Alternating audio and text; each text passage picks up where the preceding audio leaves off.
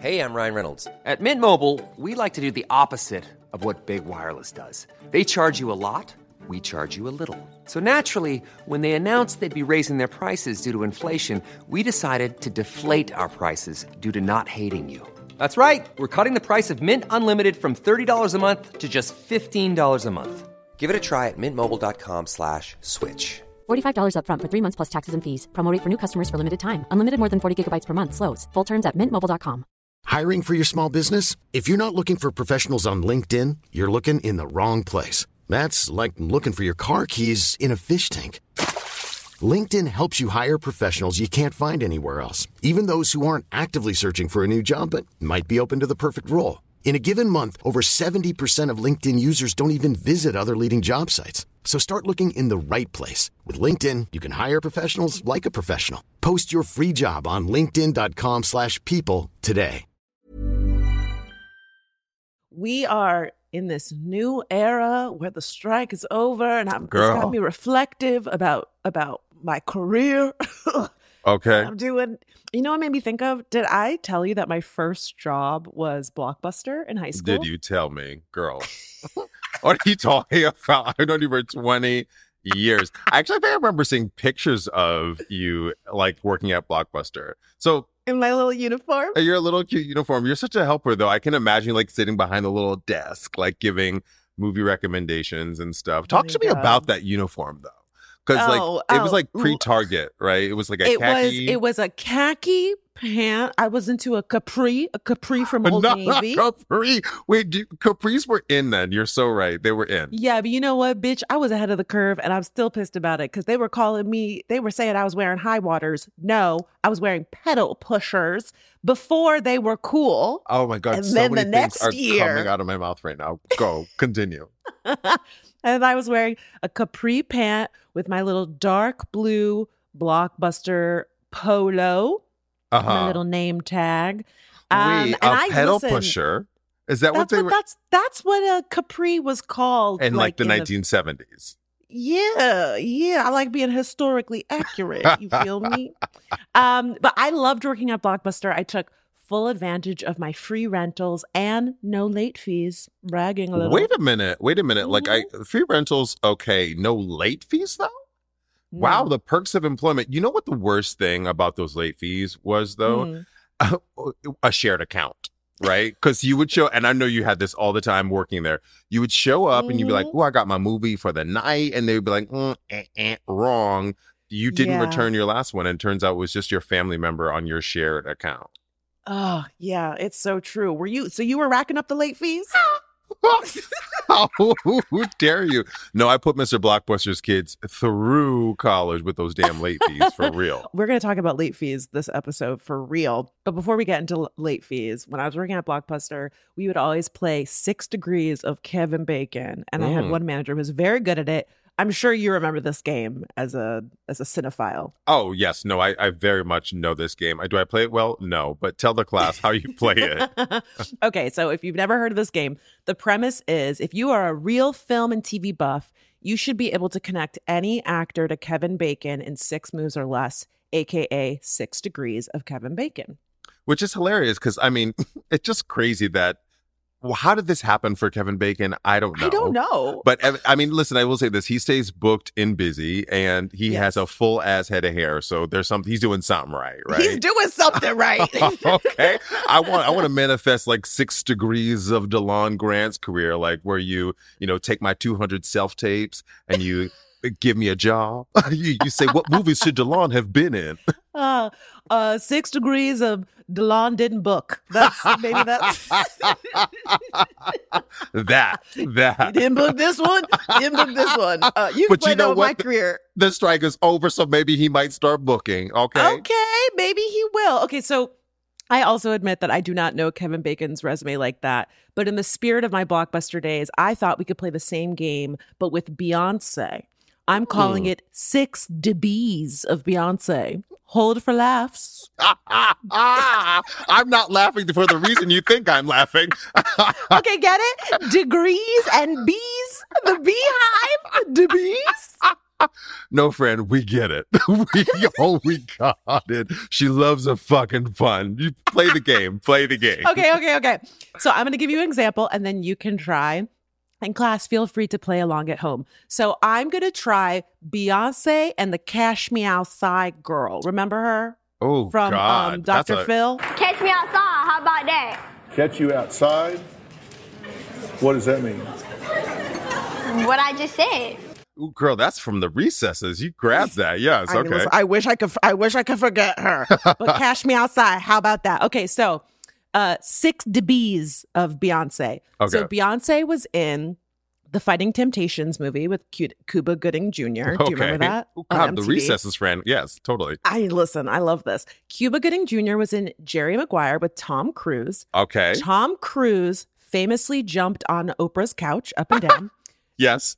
That's a credit in my mind. Yes. Um, Oprah introduced us to Dr. Phil, and unfortunately, Dr. Phil introduced us to Cash Me Outside Girl. Five to dBs, bitch. Whoa. You know what? I'm giving it Eh. to you. That is impressive and depressing. Did I say? Dare I say? Uh, wait, impressing, depressive, press squared? I don't know. You know, you're the pun queen. You tell me. Okay, well, you know what? I like that you tried. Uh, Okay, so look here. Um, all right, so I'm going to give you two names: uh, Beyonce and Florence Pugh. That's the British white girl from. Uh, she was in Midsommar and Little Women. Oh God, two two movies my gay ass has not seen yet. I know do I care to? Okay, okay. Uh, can I work backwards? Yeah, yeah, sure. Why okay, not? okay, great.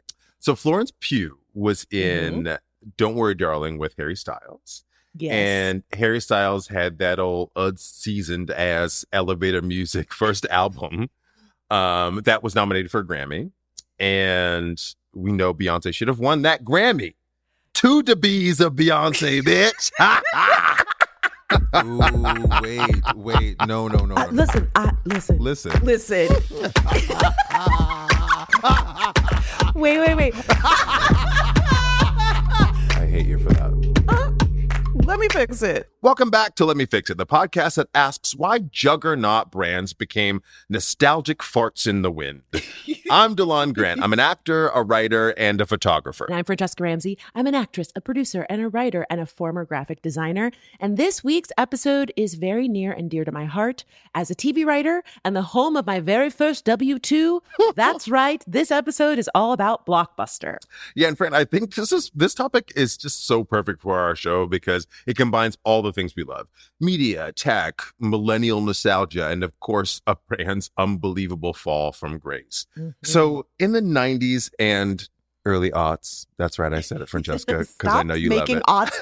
I, you, I'm surprised you say naughties. it. Not You are the one trying to make naughties happen, sir. The brand is falling because of you. Now you called me Gretchen Wieners over here. Um, so in the 90s and the early 2000s, Blockbuster absolutely dominated the movie rental market with thousands of locations worldwide and over 45 million customers. But by 2010, the company was forced to file for bankruptcy. And today, there is only one physical blockbuster left standing in the world. So we are going to dive into how the video rental giant went from let's make it a blockbuster night to not a blockbuster in sight. And then. she's a writer. She's not on strike anymore. It's also the delivery. You better go. okay, so as always, after we dive into their history, we are going to pitch how we would revamp the brand for today. So, Blockbuster, let me fix it. So, our story begins in the early 1980s when buying a VH ta- VHS tape was so expensive that renting was the only solution. Now, De'lon, can you guess how much a VHS tape cost in the mid 80s? I feel like I'm I'm on Jeopardy right now. Um, Mhm. yo, I, You're not going to win any money. It's like I got no money to give you. I have nothing to, despite what Instagram thinks, your girl no, she's has a no money. millionaire. Um, wait, so I it, no, it was like, but it was like a hundred dollars or something, right? It was like really expensive. You're you're you are in the right ballpark. It was around eighty nine dollars, which is roughly three hundred and thirty six dollars. Whoa, is that now? Is that inflation? Yeah. Damn. Yeah. So, you know, because it was so expensive, most rental places were small mom and pop stores, so they could not afford to have multiple copies of movies. So in those days, it was not uncommon for your local rental store to only to have one copy and then there'd be a waiting list for the most popular movies. Enter Blockbuster, the brainchild of Texas husband and wife David and Sandy Cook. When their computer software company started to flounder in the 80s, they went searching for the next big thing. What they found was a giant, gaping, hungry, loose, cavernous hole of a market share. Not you so thirsty that talking about the market starts getting you all hot and bothered. Sir, Single, ready mind- to mingle. Get your mind out of the fucking gutter. Always in the gutter, you know me.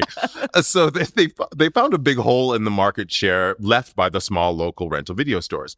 They also saw the number of home VCRs were climbing and expected to, to double by the 90s. P.S. Mm. This is kind of reminding me of Kodak. All these companies and brands that fell. Um, class, just take some notes here. You know, from us here, let me fix it. Before you start a Mhm. business, you got to research the competition and then see where there's an opportunity to seize it. Okay. I love that. I mean, even though it didn't work out for them clearly because they're a topic of our show, but I will add that that is also a great strategy for making life moves. You know, survey what's Mm. going on out here and then see where you could get in, where you could fit in. That's right. That's right. That part. You hear her? So the Cooks came up with the idea for a video superstore. The plan? Offer a big movie selection and thus beat out the competition. For their first location, they picked a spot near a number of upscale apartments, aka close to people with disposable income who could afford VCR players. so smart. So smart. Right? So smart. Like I wouldn't even think that. Um, I would have never, they were like, y'all got some money. Let's put a store right here. Well, and here's my question. I wonder what VCRs cost at the time. If the movies were $100, the VCRs had to be like your whole home. Yeah. Yeah. You You, had to you had to have a lot of money to have a VCR at that time. So the Cooks also invested $800,000 into the business, which is around $2 million today with inflation. And of course, it's all history. It paid off. Breaking news. That's my breaking news sound. okay. Um, okay. this just in. Some people with money were smart about making more money with their money. I, it's always so funny because I feel like every day there's some rich person being like, if you just set aside a thousand bucks a month by the end of the year, you're like, bitch, who has a thousand bucks to set aside? Like, A of course, thousand? you guys had, you know, they are always just cut out Starbucks, stop eating avocado toast. you know what? And listen, for the poor person, they're just like, yo, uh, all I have is Starbucks. Starbucks brings me joy in this moment. That So- is my one indulgence every, you know, few weeks or so. And so when you hear these stories, again, they obviously created a big business, but they had money to begin with to invest in the business. Right. You have money to make money. You need money to make money. And on the first day they opened this business in 1985, there was a, ri- a line around the block waiting for the doors to open. Now, unlike the mom and pop stores, Blockbuster offered a wider range of movie titles with multiple copies. Now, why did they do that? Because Blockbuster, again, Fran, could afford to buy the copies because they Mhm, had an mhm. investment. Most of the mom and pop shops had to participate in a revenue share with the movie studios, making the latest inventory available. So, like, Okay, not the studios being a pyramid scheme You back know- then and today. You know, and riddle me this. This went to the Supreme Court because the movie studios did not want to, eh, you know, if you bought a movie, they were like, no, you can't make money on the movie. But that is so. what, what, but these small mom and pop shops went to the Supreme Court, and then th- eventually the Supreme Court was like, no, there's a thing where like if you, it's like if you sell me a shirt, Fran, you can't say It's well, my you- shirt. yeah. You can't say, well, if you sell that to, you know, um, out of the closet, then I need a commission on that. No, I bought Right. the product from you. Oh Anyway, um, so another factoid Blockbuster also made the rental checkout process digital and thus a lot quicker. They could rent more movies Mm. faster, thus make more money, right? Another major difference in their business model the company charged late fees for overdue rentals as a primary source of revenue. Now, little did mm. Blockbuster know that those fees would later come to bite them in the butt. That became part of their downfall. It's coming. It's like dun dun dun. We got the Jaws. Jaws reference. Yo, cute, cute, cute. I'm giving it Thank to you. you. very, thank you very much.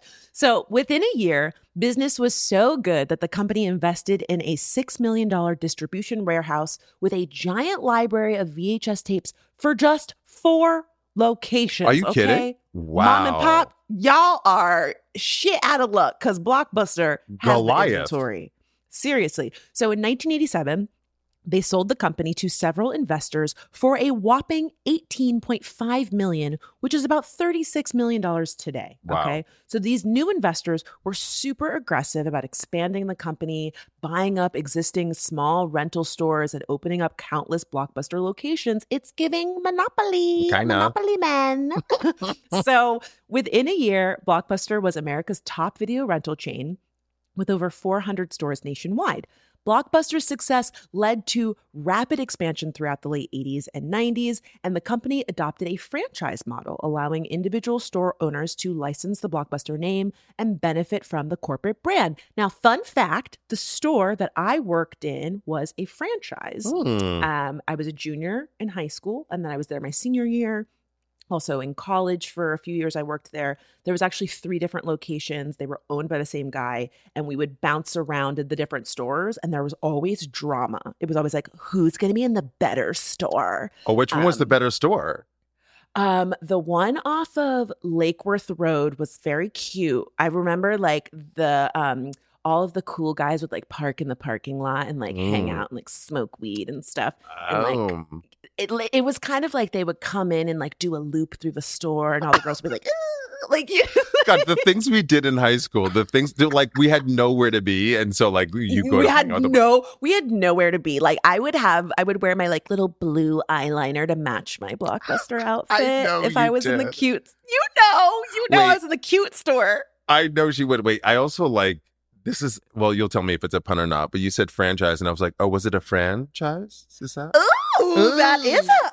Okay, wait a second. I'm putting that in the vault because I feel like the day I actually book a job and can put some money into something, I'm starting a franchise. Yes, yes, please market that. So the stores really became known for their distinctive blue and yellow signage and their make it a blockbuster night branding. By the 1990s, Blockbuster had gone international and was bought up by the media powerhouse Viacom. Okay, now I get to chime in with a nerdy branding factoid. Um, this is me in my De'lon era. So I just feel like make it a blockbuster night is such a good slogan. smart. Let me tell you why. So blockbuster became a saying in the 1940s in reference to blockbuster bombs that were capable of destroying a whole block of buildings. Then in uh, 1943, I know it's kind of like I didn't very even know that. morbid. Wow. I know this is so interesting to me. So in 1943, there was a movie ad in Variety magazine that described the film as a blockbuster of all action thrill service shows. And from then, Blockbuster became synonymous with a successful movie, making it the perfect name for a movie store. Okay. So and then smart. you'd really drive the brand home by making a blockbuster night a call to action. Does the class hear how turned on I am right now? Okay. the basement is flooded. She's rubbing her nipples currently. Oh. I mean, listen, I'm sorry. The brand is branding, and I love branding. it. Wait, Oh. no, you're so right though. Make it a blockbuster night. The call to action is so smart because, like, I want to rent a movie, but I don't want to go to the movies. I want to actually just sit at home and be with my family or go on a date or have, you know, it was the, you know, Netflix and chill before Netflix I, and chill. I was right? literally about to say it like predates Netflix and chill. It's so clever, which I is why it. their fall from grace is fascinating. I know. I also just love that you're such a graphic designer. You're like I the totally- branding. Yeah. It's One of so the- true. One of the others uh, soft branding things that Blockbuster created was a culture like we are just kind of talking about for around movie going. I loved going to Blockbuster. Like again, I had nothing to do in high school. I would just like roam around with friends in high schools trying to find a movie to rent, aka just loitering, you know, because we had nowhere else to be. Um, but you got to hold the case, you know, something tangible. You got to read the synopsis and see like, oh, what might I want to want to read? What candy am I going to buy? You know. Mhm. Also, because you worked there, riddle me this: What was up with the smell in that place? Wasn't that always like a distinctive I smell? mean, in our store, it was weed. People, somebody put a joint in the box one time, and we smoked that motherfucker. Which In was the box? probably somebody left a joint in the movie box. I will never forget this. And I had this one manager that we all thought was so cute. He was not cute. I, I looked him up on Facebook and I was like, damn, the goggles, the high school goggles have me seeing something in that grown ass man. I don't know what it was. He was only like a few years older than us, but like we just thought he was so cool. Yeah. And we smoked that joint. I bet you I- listen, waste not, want not, girl, please. Especially and that at that point it was still illegal. No, give it to me. Yeah. I mean, honestly, I'm amazed that I didn't end up on the back of a milk carton. I feel like there Oh. was probably something in that. Like, I mean, The who risks- gives a good joint away? Right. But like, right. Right. oh my God, that's so, So- funny. At its peak in 2004, Blockbuster employed 84,000 people, including Franchesca, worldwide, and they had over 9,000 stores. Wow. Blockbuster also played a significant role in popularizing the VHS and later DVD formats. The company introduced innovations such as the concept of new releases and membership programs. Back to the branding of it all. Like, get So it. smart. That's so smart. And you had a little ta- card with your name on it, and you had to give it to them, and they had to scan it, and you had to like keep it in your little wallet. Like it was truly like creating a culture around I belong to Block. I'm a Blockbuster member. member. Also, like, do you remember? You do because you worked there, but like, remember they went like three for 20, like a Mhm. five for 25. That was like, those deals were like, oh, I'm getting a steal. Also part Yeah. of the branding. New releases were more expensive, and they would do these special things where they'd be like, we can throw in a special new release or like a new movie. I remember when The Sixth Sense came out, we had a wall of The Sixth Sense. It you was would, just that was, oh, it was like a takeover. It would be a whole takeover of the movie, and you couldn't help but see that movie. And then Yeah. what really piss, would piss you off is you would go and be like, oh my God, Six Cents. And they'd be like, yeah, we don't have any copies. Then take this shit down. Why is there 7,000 copies of Six, Six Cents up there and I can't get it's one? It's building excitement, De'lon. The brand Ugh, is showing you we had that many, and that many people wanted to rent it. So you better come back tomorrow and hope that there's a copy. and hope and literally hope you would be like wait when is the copy coming back in at noon tomorrow i'll be Yeah, here exactly. but like most things in commerce the brand grew and blockbuster started to face competition from smaller local video rental stores because they copped to the game they were like oh we can Mm-hmm. do it too other chains like hollywood video popped up and in 2000 a little startup by the name of netflix approached Mhm. blockbuster with an offer to sell their company to blockbuster for 50 million dollars y'all just wait for this because the jokes the Oh. jokes This fact shook me to my core. Talk about fumbling the bag. Okay. Okay. Before we move on, De'lon, do you remember what you were doing in the year 2000? In the year 2000. I know it's 3000, but I always, that's what always pops into my head when I think of it. Um, what was I? I, I we were God, um, sophomores in high school. we were sophomores in high school. So I was wearing overalls. Um, I What? Wait a second. I loved this pair of Dickies overalls that I would wear all the fucking, like once a week. okay, not you bringing back train conductor chic. and they were cute at the time. Like, oh, it was like the oversized, like, you know, TLC tip, you know, uh-uh. Oh. Motown Phillies back. Okay, Well, wait. kind But, okay, so but then were you wearing like one side down? Because that's the way you're supposed. You can't do both. You, I you wasn't- can I have both I- buckled up. I hate you so very much because Not I was not, like a former. I, I wasn't cool enough to have one side down. I just wasn't cool enough. What were you doing? Um, I had just gotten cast in my first play uh, at School of Hmm. the Arts, and I was I really thought I was a big deal. But the thing I really remember was the Y2K panic. Do you remember how everybody thought that the year 2000 meant that all of the fucking clocks were going to explode? Wait, it was like the actual world was going to implode. we were Where did that even there. come from? I don't know. Everyone was like, the clocks are not going to understand. They're, the, the, the, the, the new year is going to start and the clock is going to be confused. Like, what did we think was going to happen? Our fucking microwave was going to explode?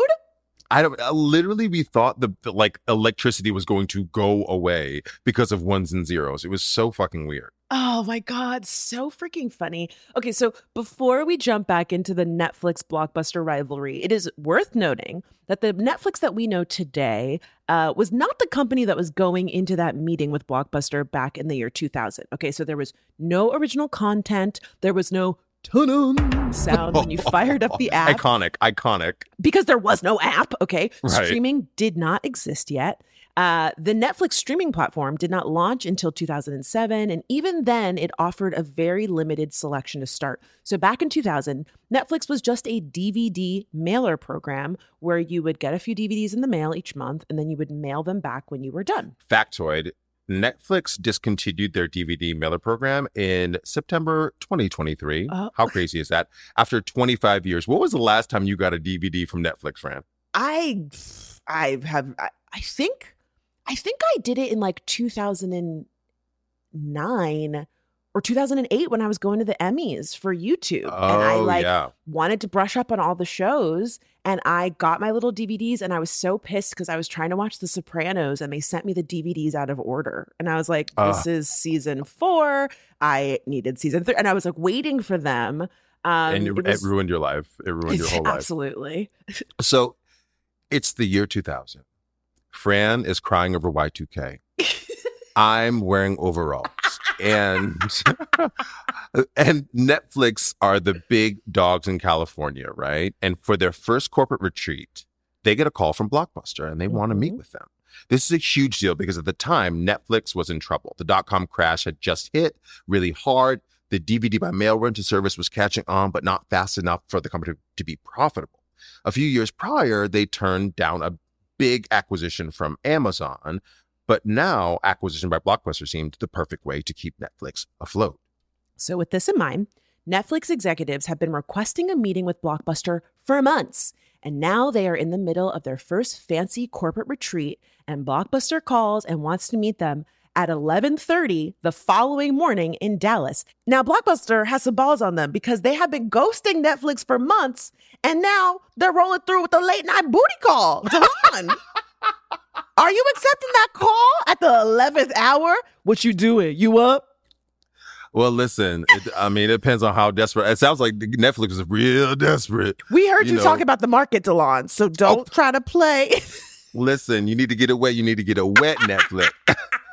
Ew, I love how we're turning this like dramatic story into like sex sexcapades. So, Netflix co founder Reed Hastings was like, listen, I know it's tight, but if we charter a plane for 5 a.m. the next morning, we can make it to Dallas for the 11:30 meeting with time to spare. But the co-founders were not all on board because chartering a private jet on such short notice was going to be like $20,000 and the company was already struggling. Yo, 20,000. I can't wait. I can't wait for 20,000 on a private jet. So Hastings replied, We've been waiting for months to get this meeting. We're on track to lose a $50 million a year, whether we put up for this or not. Another 20 grand won't make a difference. And he's not wrong. Okay, I'm sorry. Was that your frat boy? was That that, was my- your That was my that was my tech bro. yes tech So- bro? Yes, I loved it. Again, I look forward to the day where I'm able to charter a plane for $20,000. Fun Yeah. fact the plane they actually chartered, because they did go through with this and they went to Texas for the meeting, was owned by Vanna White. Okay, give I me a guess number, that- Vanna. Okay. Listen, I guess Vanna's been on the air since 1947. So how does she not have a, a private plane? But it's kind of crazy. so random that she was just like, on the side, you can borrow my plane. So the Netflix team met with Blockbuster CEO John Antioco, who had started working there just two years earlier, and he had really turned the business around after they had had some financial setbacks, including the very stupid decision to try and sell clothes. Who wants Blockbuster clothes? Nobody, okay? Under Antioco's leadership, he led Blockbuster through a successful IPO that raised 465 million the previous Mm. year. So in other words, he was really feeling himself as he went into this meeting with Netflix. Well, let me tell you why why he was also feeling himself and why they hired his ass because Mm. John Antioco was also the person that came up with uh, the chalupa from Taco Bell. So the the literally he worked for Taco Bell and he, was the came person up with the chalupa. with the chalupa. So the chalupa for you guys who don't know, who don't eat Taco Bell, it's uh, it's literally a taco and then like a soft shell taco around it On with top cheese. of it, yeah. Some people love that damn thing. He ca- came It's like an that. Inception taco. It's a taco inside a taco. Uh, You know taco what I inside mean? a taco inside a taco. You gotta get to the other taco. Yeah. Totally. Wow. So, in the meeting with Netflix, the team went over Blockbuster's strengths and then noted that there were areas where they could benefit from Netflix's e- expertise. They suggested joining forces with Netflix handling online stuff and Blockbuster focusing on retail stores. It was genius, to which Blockbuster, the team said, Nice try, no cigar, deuces. What? I know. It's ridiculous. Uh, wait, uh, uh, it's not for me. It's It's it's a no for me, dog. It's that Oh Randy, God, the- Randy Jackson. it's a no for me, dog. you trying to get into the Randy Jackson the way you were like, it's a no. Yeah, but it's not for me. It's First of all, his voice doesn't even sound like that. wait, yes, it does. Though Randy Jackson sounds like he is like trying to make his voice lower to sound like more of a man. It's definitely a no for me, dog. The voice is just not. He sounds like when I'm talking to a straight dude. That's what Randy Jackson sounds like. It's, it's put on performance. I refuse. I accept. Okay, well, listen, I'm going to request a clip as evidence because I do not remember his voice being deep like that. But okay, I'm, gonna keep- show. I'm gonna give it to you. It's a no for me, dog. So Blockbuster said Netflix was just like every other business online out there. They weren't sustainable and would never make money. Things got heated and the CEOs were going back and forth for a minute before Blockbuster cut to the chase and asked Netflix for their price. not Blockbuster being like, you just are like every other bitch. Um, very rude. So Netflix said to Blockbuster, we want 50 million. And according to the Netflix co-founder Marc Randolph, the Blockbuster executives laughed us out of the room because the way that Blockbuster saw it, Netflix was a very small niche business, and to be fair, the company was losing money at the time. Mm. But as we know, hard times do not last forever. That meeting ended up being a $150 billion mistake. Gosh, if you could go back, if you could go into Oh, the future, If yo. I could turn back time, if I could find, find a way. So, as of 2023, Netflix has 247.2 million paid subscribers one worldwide, and it is valued at 183 billion. And mind you, even with all that money, Netflix don't want to pay no residuals to writers Oh. and actors, and they be raising the subscription fees every damn month. But the strike is over, so so let me not let me not stop my bag uh, oh, before. Oh, let me right. Let me look at the fine print before I make some judgments, okay? Because I still need to read and, and ratify the um. But I'm I'm at Netflix. I I hope it's good though. 'cause I thank you Netflix, we would love we would love a job. We would love to. Please hire us. so, what killed Blockbuster in the end? Two things debt and late fees. Simply put, Blockbuster kept its lights on by punishing their customers. The company was so reliant on late fees that when Blockbuster tried to get rid of them in 2005 to keep up with Netflix, it tanked the company's valuation overnight. Killing late Mm. fees ended up costing them $140 million in lost revenue in the first quarter alone. And to make matters worse, Blockbuster was later sued for false advertising when it came to those late fees. Now, anybody that worked at Blockbuster or was a Blockbuster customer will remember that when you would purchase a video rental, there will be this long ass receipt that would come Mhm. out. Do you remember this? And it had Mhm. all the lawsuit details on it. It was always Mhm. so annoying. You'd sit there and it would just be like printing for like minutes. And every customer was like, I don't want this fucking thing. just Um, like just like killing trees though. Just literally. It was the CVS receipt before the CVS receipt. Totally. So essentially, the company had said that they had gotten rid of late fees, but if you did not return a DVD or a video within seven days of renting, they would charge you the full price of the item as if you had bought it. But if you return the movie, you could get your money back. But Blockbuster would then charge you a $1.25 restocking fee, which is just a fucking late fee with a different name. Okay. Nuts. So I just like how the fact that they thought they could just get away with this and no one would notice. Well, what's not, what's crazy though, friend, too, is that like I think companies do this all the time. Oh yeah. Like they do it all the They're time. like, oh, it's a I service fee. You buy you Yeah, buy a ticket to Beyonce, and they're like, "There's a service fee, there's a printing fee, there's a you know, uh uh uh uh uh uh fee." You're like, "What are all these fees?" Beyonce's warm up fee. Um, I I literally rented a car recently, and I was like, I thought this was supposed to cost X amount, and it's Mhm. double that. Oh And she yeah, like, the oh yeah, well that's this fee and that fee and this fee. Yeah, they get you in the door with the like, oh, it's only going to cost you $20 to rent this car. And then they put all this extra stuff on there. And in this instance, they did end up, you know, having to pay this lawsuit and it broke down to about $15 worth of coupons per, per customer. So, you know, it really hurt Blockbuster, but it didn't actually put anything in the customer's pocket. It was like, you get a coupon to get some more rentals here. Like, bish. Right. And I'm sure like it fucked up the brand too if you're being sued in some ways, right? Yes, So, absolutely. Blockbuster tried to adapt by offering online DVD rental similar to Netflix and eliminating their, na- their late fees. But in the wide, wise words of JoJo, you know, it's just a little too late. Da, da, da, da.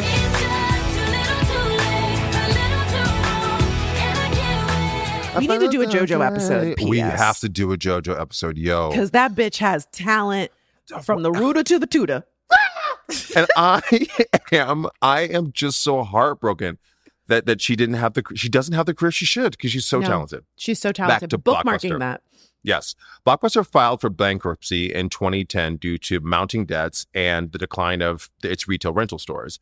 But at its peak, Blockbuster had, again, over 9,000 stores worldwide. But by the time of its bankruptcy, it had only a few hundred stores left.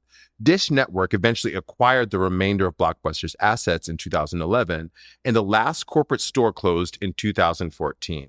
Today, there is one final Blockbuster franchise store in Bend, Oregon. Mm-mm. Let me fix it field trip, Fran. We mm, going? Sir. Hate you so much.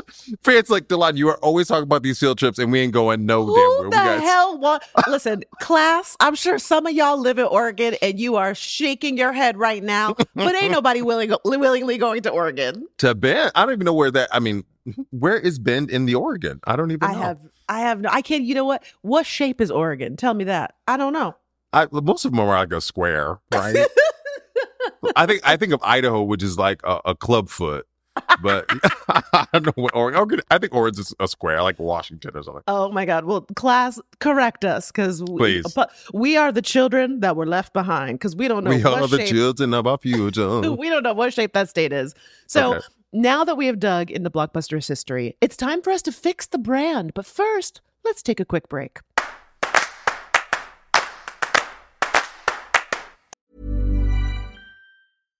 Hey, I'm Ryan Reynolds. At Mint Mobile, we like to do the opposite of what Big Wireless does. They charge you a lot, we charge you a little. So naturally, when they announced they'd be raising their prices due to inflation, we decided to deflate our prices due to not hating you. That's right. We're cutting the price of Mint Unlimited from $30 a month to just $15 a month. Give it a try at mintmobile.com slash switch. $45 upfront for three months plus taxes and fees. Promo rate for new customers for limited time. Unlimited more than 40 gigabytes per month. Slows. Full terms at mintmobile.com. Even when we're on a budget, we still deserve nice things. Quince is a place to scoop up stunning high-end goods for 50 to 80% less than similar brands. They have buttery soft cashmere sweaters starting at $50, luxurious Italian leather bags, and so much more. Plus, Quince only works with factories that use safe, ethical, and responsible manufacturing. Get the high-end goods you'll love without the high price tag with Quince. Go to quince.com slash style for free shipping and 365-day returns. And we're back. So now it's time for the fix, where we each pitch how we would revamp Blockbuster's brand for today. De'lon, why don't you go first? Don't mind if I do. Um, so Blockbuster suffered a fate that I feel like a lot of movie theaters are experiencing currently. Fewer people are just going to the movies, right? So I think Blockbuster should partner with an AMC, a Cinemark, and lean into the nostalgia of a fading era, right? But reinvigorate the culture around the movies. I think they should do like blockbuster pop-ups at older movie theaters reuse that slogan make it a blockbuster night but like come to the movies right come back to the movies um and i think they should start by showing like 80s 90s nostalgia movies early arts movies but but show the ones that are like best experienced on the big screen i think like an independence day you know like something that's really like boomy or whatever or Mm. Yeah, something or like Star 70 mil. Wars or something. Star Wars, you know, and like Yeah. have a, like a we have a whole series of them in one day. Um, but just like Blockbuster, I think a really cool thing you might be able to add on to that is when we went to Blockbuster, part of it was choice, right? Part of the Yeah. culture was choice. So maybe have a vote online to see, oh, what will this you know, blockbuster pop up show. Do you want to see Star Wars? Do you want to see Independence Day? Do you want to see Bridesmaids? And based Mm. on the aggregate vote, they'll show that. Um, Ooh, it's kind one of like the it's kind of like vintage meets like the choice of streaming, where you get to pick what exactly. you want. But Well, and it's so also- old. But it also like to your point about the streaming, like you, choice anxiety is so crazy when There's too many. I will sit there and just scroll and scroll and scroll, and I'll be like, Mhm. I just wish you know, give me give me three channels again, where it was like eight eight to ten. I got to see these shows because it's the choice is overwhelming sometimes. Yeah, and Um, there's so many choices that they don't they don't actually promote. They can't even promote all the choices. So you're like can't. then you can't even know which ones are good and you're supposed to watch. I know. And you end up watching a lot of shit. Sorry, Netflix. The other cultural thing they can lean into is bringing back the double feature. Remember the double feature Mm. and leaning into the nostalgia of movie hopping, like you know, just going from one movie to the other when you were we couldn't afford to pay or you didn't want to pay for all of the Yeah. movies. So do a theater takeover. You pay for a day pass, and you can hop through all the movies that are playing. Also, make it like a cookout, you know, at our barbecue, so you can buy food because movie theaters make a lot of money via concessions. So you're really Yeah. creating something that we all know and like booming it out, ballooning it out, and um, making it more of a, a cultural nostalgia thing. The double feature thing is interesting to me uh, because look at the success of Barbenheimer. People going to see the Barbie movie. and then I have not heard it called that. You have Barben, Barben. You never heard that? Yes, you were supposed to go. And this was truly something that the studios were pushing because what ended up happening is Margot Robbie was going to the theater and she was showing her tickets to Oppenheimer and she's like, I'm going to go watch the Ah. Barbie mover, movie and now I'm going to go watch Oppenheimer. And Clint, Clint, Cillian Murphy, I think is how you say his name. Cillian he did Murphy, the- yeah. He did the same thing. And Barbenheimer became a thing where people were going to go see both movies. And I think you're really you're smart. This idea of like bringing back the double feature, but maybe even doing it in the type of thing where it's like watch the original and the remake. Watch Mm, the oh god, because you, know, they're making everything, girl. literally they're remaking everything or like or like maybe watch um Pacino's first movie and his latest movie. Oh, or I like love that. you know what I mean? Or or watch the first movie that like these two actors were in before they got married and then like watch the movie where they where they were married. Like something like that being really clever with how you pair those two together I think would be really fun Well, and I love that. What I love about that too is like you're storytelling within the storytelling, right? You're creating again a culture around the movie, right? It's not just Mhm. like coming for escapism, which is a lot of what movies movie going is. It's oh no, we're actually collectively as a society and culture deciding to do this thing around nostalgia. and So- it's really driving home that make it a blockbuster night Make it, which is again such a great slogan. And the last thing I will add to my fix is you could also add like a panel discussion, right? So Mm-hmm. have an Al Pacino talk, come to the theater in New York or in Bend, Oregon, right? sorry, no, we, I'm sorry, we don't mean to laugh, y'all. We don't mean to laugh. We don't mean to laugh. I just think I listen. I love a callback. And Yes, it's a good I callback. Hope, I hope that we get a message from somebody in Bend that's like, "Come down here. I'm gonna bend my foot in your ass. We're talking about my home state." I hope you do because you will be well within your damn rights. But add a add a panel discussion as a part of it to create culture around it. So um, those are my really fixes. smart. Okay, so mine feels a little similar in the same world. I would rebrand Blockbuster as a production company Oh. specializing in docu-series. So think behind the blockbuster. People love all of these retrospective documentaries. So I'm thinking that they would attach themselves to productions and handle all of the behind the scenes. So, like, Hmm. okay, this movie is coming out, the blockbuster production company would be there to do all of the interviews and maybe even do all like the social media stuff. And so they'd be like, you guys focus on making the movie, we will focus on showing people how the movie was made. So then after you watch the movie, this is what kind of reminds me of your double feature thing maybe after you watch the movie, there's like a special offer to watch the behind the mm. blockbuster feature. I love that. At like a discounted rate or something. So, like, after you watch the movie, it like comes up on your phone and it's like, here are interviews with the actors. It's, you know what it is? It's like the, I miss the DVD commentary aspect. Oh, did you watch? You actually watch that? I did. I always thought it was. In- I liked being able to hear the director talk about like why they made certain choices, Mhm. or, and I watch them too, like on HBO. You know, they have like an after the episode, Yeah, and they like yeah. talk about it. Like I always think those are really interesting. Um, And we've lost that with streaming. And so Yeah. I feel like, again, the blockbuster name is so like iconic that giving us that behind the scenes element of some of the movies that we all love. And again, they don't even have to start with like in production movies. They could go back into the catalog and be like, let's go interview some people um, and find out how these iconic movies were made. I love that. I love that again because it's culture, right? It's creating Mhm. culture around the film. And um, I go to Alamo Drafthouse. Have you ever been to Alamo Drafthouse? Love an Alamo. Oh, Bring Give me the food some to my little seat. nach- Give me some nachos while I'm watching the movie. Come on. It is, listen, it is overpriced, but I'm paying every price. And okay, the food, I I it. dare I say, The, food food's is pretty good.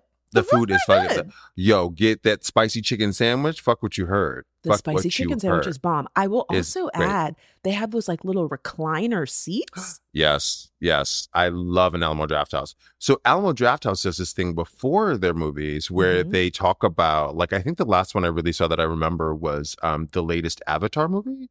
So they talk Mm. about not only the actors, but they give you like trivia, they give you factoids, they give you clips about what it was like to make that movie, interviews with James Cameron, um, Zoe Saldana. Like it, it- it's creating a culture around it. So I think ballooning that out and creating a movie, a docu style movie on the movie is so smart. I would stick around before and or after for something like that um because it it, it uh i love documentaries but i love i do like knowing how things are made and finding out like the intricacies of something so i think that's I mean, people cool. people love that stuff, and I, you know, you bring that up about Alamo Drafthouse. I went and saw uh, that horror movie Talk to Me. I don't know if you've seen Mm, it. It was actually see it, really, was really good. Um, and they had one of those things before it, and it was very interesting because the guys who made the movie are twin brothers from Australia, and they started on YouTube, and it was their journey. It was genuinely so inspiring. I was like, I needed to fucking see this.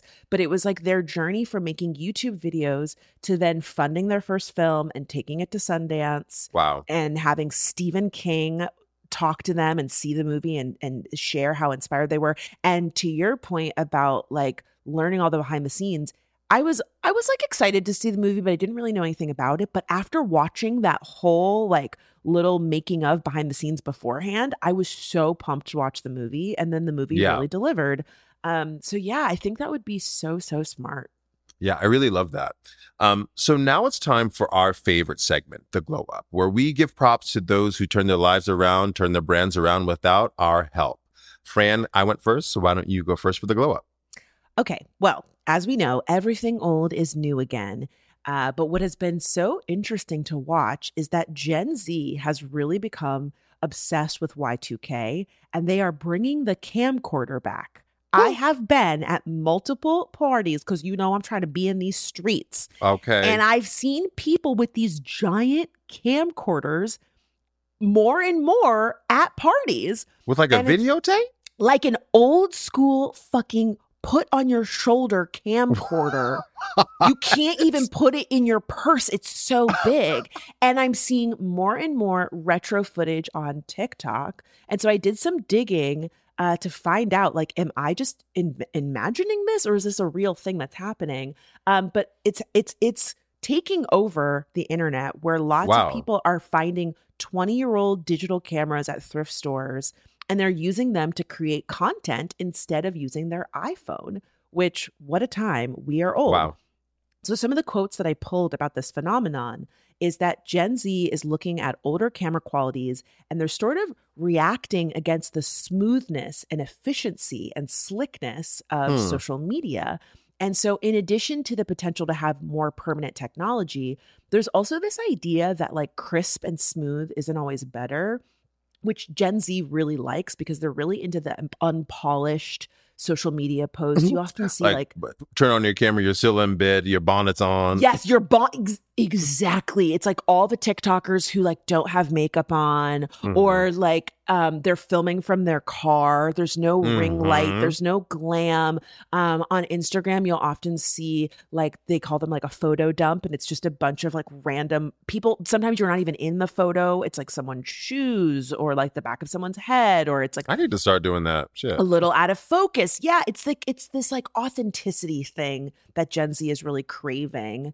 Um, and I saw this viral TikTok uh, that this girl was saying, This is your sign to get an old school digital camera and take a bunch of pictures. And some of the comments were like, Oh, they came out so cute. And there was one comment that said, How do you get the photos afterwards?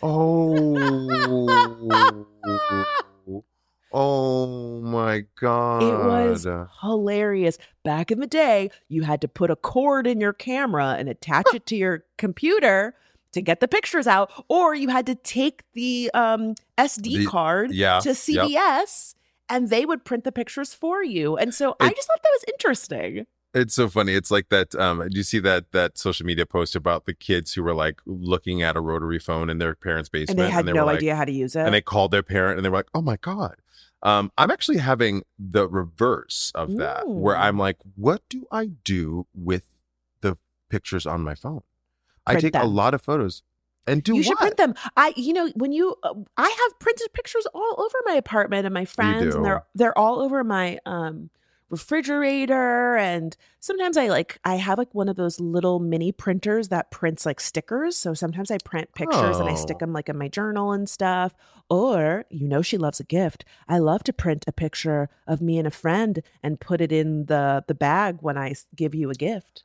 You know what? I'm actually let me fix it. I'm fixing myself based on what you're saying. I'm like, why don't I just take my photos I take and like make a little photo book and like write a little note to friends and that'll be like a gift. Photo albums. What Come on. like we used to sit around and like when you would go visit your grandma, she would pull out that photo album. Yes. And you would go through the photos. And I mean the thing is is like I love I love how the iPhone has made creating things so accessible, but at the same Mm. time, like if I dropped my phone in a pool, I would lose all those photos. I don't have any of I know. them. Gone. I mean, the cloud's there, but like sometimes it's not in the cloud. What if Um, what if we have another Y two? What if the next is Shut up. Y two? Shut up. Get off the mic. Y2J. I don't know. I hate you. Wait, um, I just shot a short film, and this was really interesting, just about the smoothness and crispness of of technology and video Mhm. technology. There was like I was looking at the camera that they were using, and there was like um kind of a filter on the lens, and it was like Mm. sparkling. I was like, "Is there sparkles on your lens?" And and the DP, the director of photography, the cinematographer, was like, "Oh yeah, that just gives it texture." And I was like, "Oh shoot." They're adding texture to make something look, Look like like an older camera, right? Because the technology is too crisp and too perfect. Yeah. Oh my God, that's Yeah. so interesting. Also, you better flex. I shot a short film recently. Oh, listen, I have people, I know friends. okay, so what's your glow up?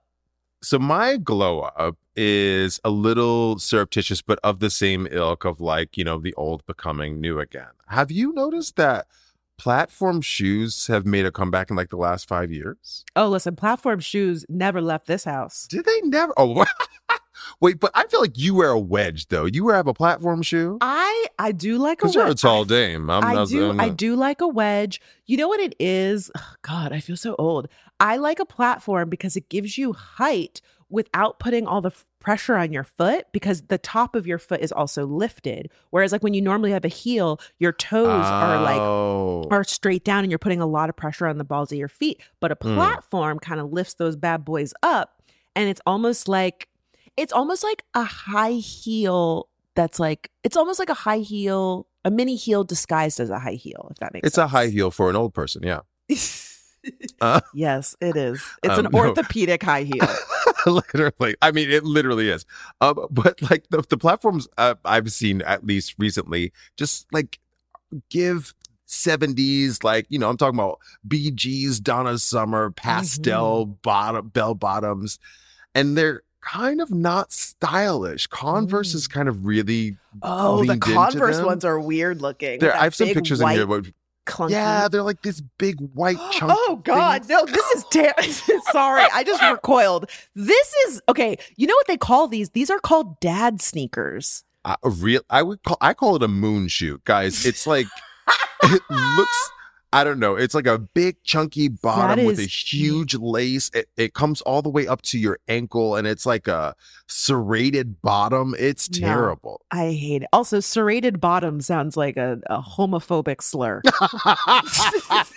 he he tore my dick up. Serrated bottom. Thought you got a great a cheese grater in your butt.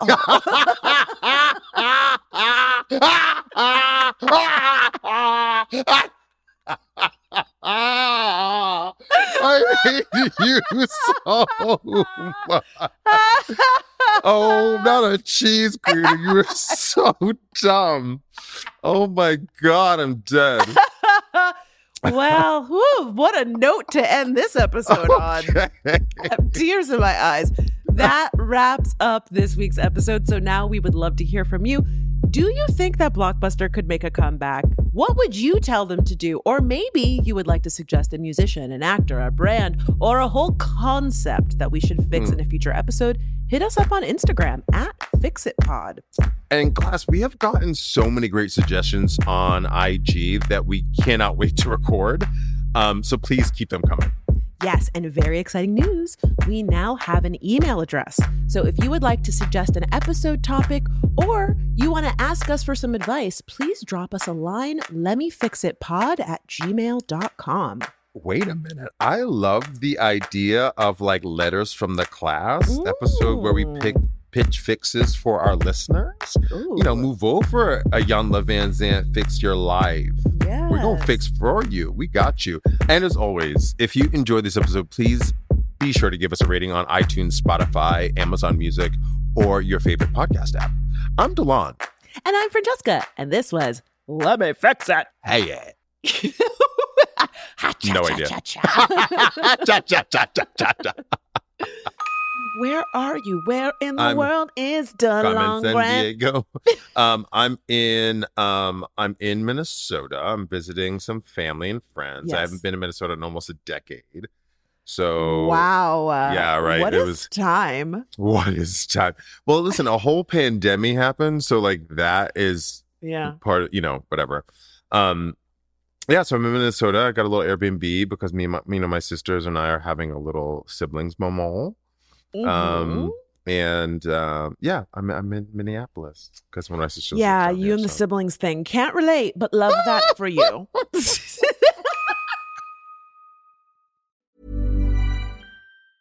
Planning for your next trip? Elevate your travel style with Quince. Quince has all the jet setting essentials you'll want for your next getaway, like European linen, premium luggage options, buttery soft Italian leather bags, and so much more. And is all priced at 50 to 80% less than similar brands. Plus, Quince only works with factories that use safe and ethical manufacturing practices.